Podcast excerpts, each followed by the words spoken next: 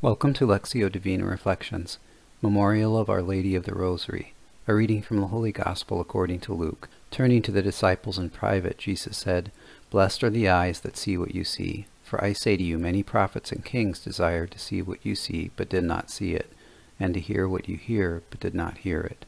In today's Gospel, as the seventy-two disciples return from their mission, Jesus hears of their victories for body and soul over the powers of darkness. The disciples say to Jesus, Lord, even the demons are subject to us because of your name. Jesus replies, I have observed Satan fall like lightning from the sky. And he tells them that he has given them power so that the full force of the enemy will not harm them. Jesus rejoices in the Father in this and praises his will.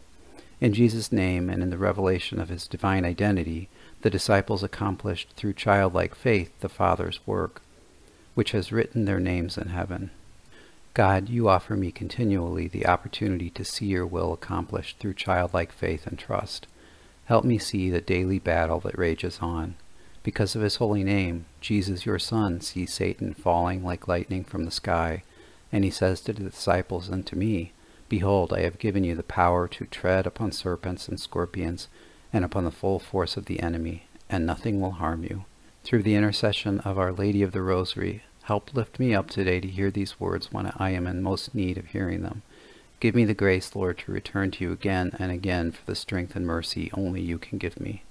From the first reading, as your hearts have been disposed to stray from God, turn now ten times the more to seek him.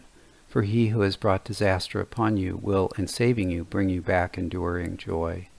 Our Lady of the Rosary, pray for me to hear and do whatever Jesus tells me. Take me in hand and show me the way to Christ your Son. Glory be to the Father, and to the Son, and to the Holy Spirit, as it was in the beginning, is now, and ever shall be, world without